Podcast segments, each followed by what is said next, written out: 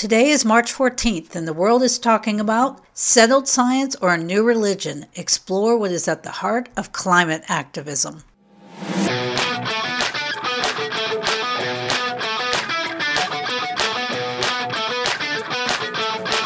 You're listening to What in the World? A look at current events through the lens of biblical truth with Amy Travis.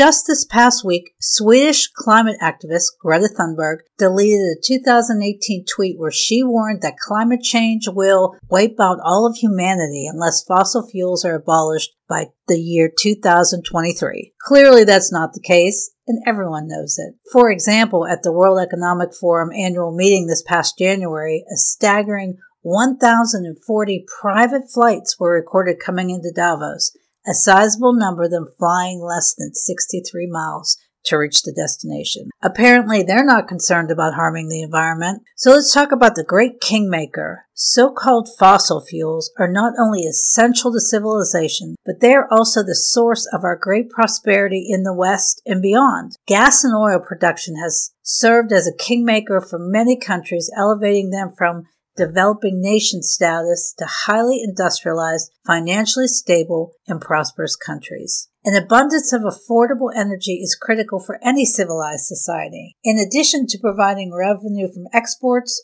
oil and gas enable manufacturing, which in turn drives food production, the distribution of clean water, new construction, transportation, and innovations in healthcare, just for starters. So in reality, the science is not so settled. 1,200 highly respected but skeptical scientists from all over the planet have signed the World Climate Declaration, WCD, declaring that there is no climate emergency. We should free ourselves from the naive belief in immature climate models, says the WCD. So why does the ruling class want to impede or eliminate gas and oil production? Climate science has become a new religion. Rupert Murray, another European climate activist, said that he would be willing to give up some of his freedom if it helped to stop climate change. He made the assertion back in 2011, so clearly his devotion was misguided. The great problem with climate change is that it no longer seems like a scientific theory, but more like a 21st century version of pre-Reformation Catholic Church,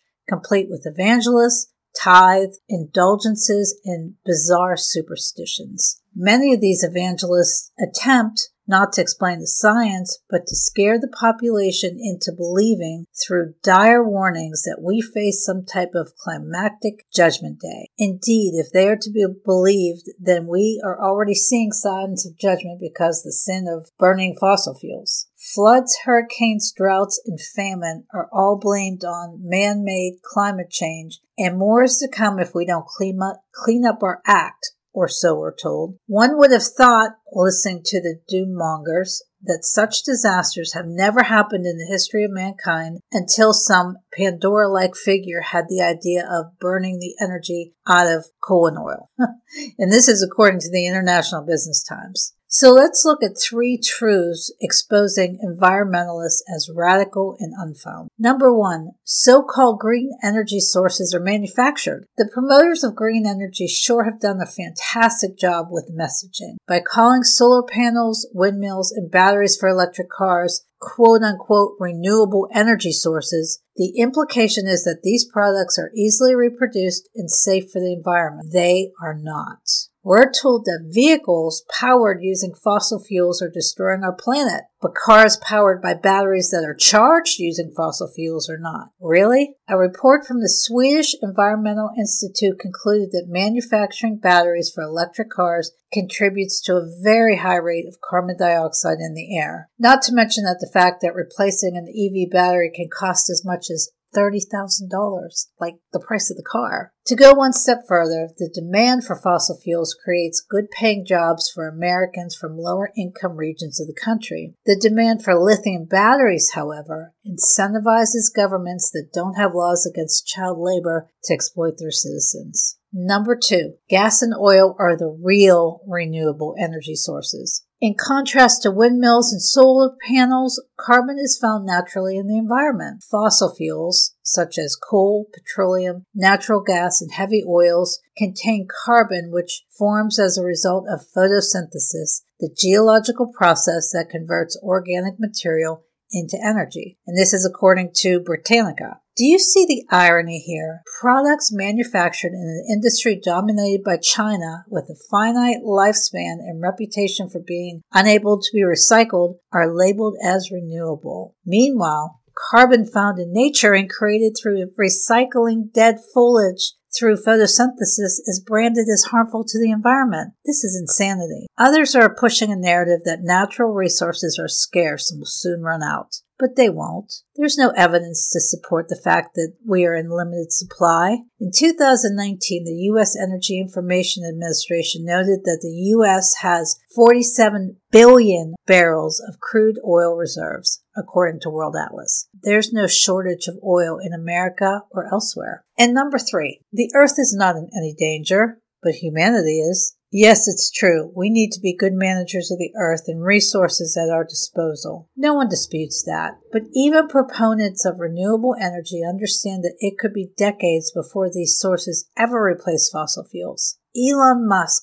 Tesla CEO, warned that civilization could crumble if we don't use oil and gas in the immediate future. Wow. This is a man who stands to become a quintillionaire or something like that if countries were to officially transition to green energy. During the same interview on August 30th of 2022, Musk said that we actually need more oil and gas, not less. The whole extreme environmentalist narrative breaks down when you look further. If our world leaders thought that climate change was actually an existential threat to our existence, to their own existence, they would immediately stop flying their private jets. Fat chance.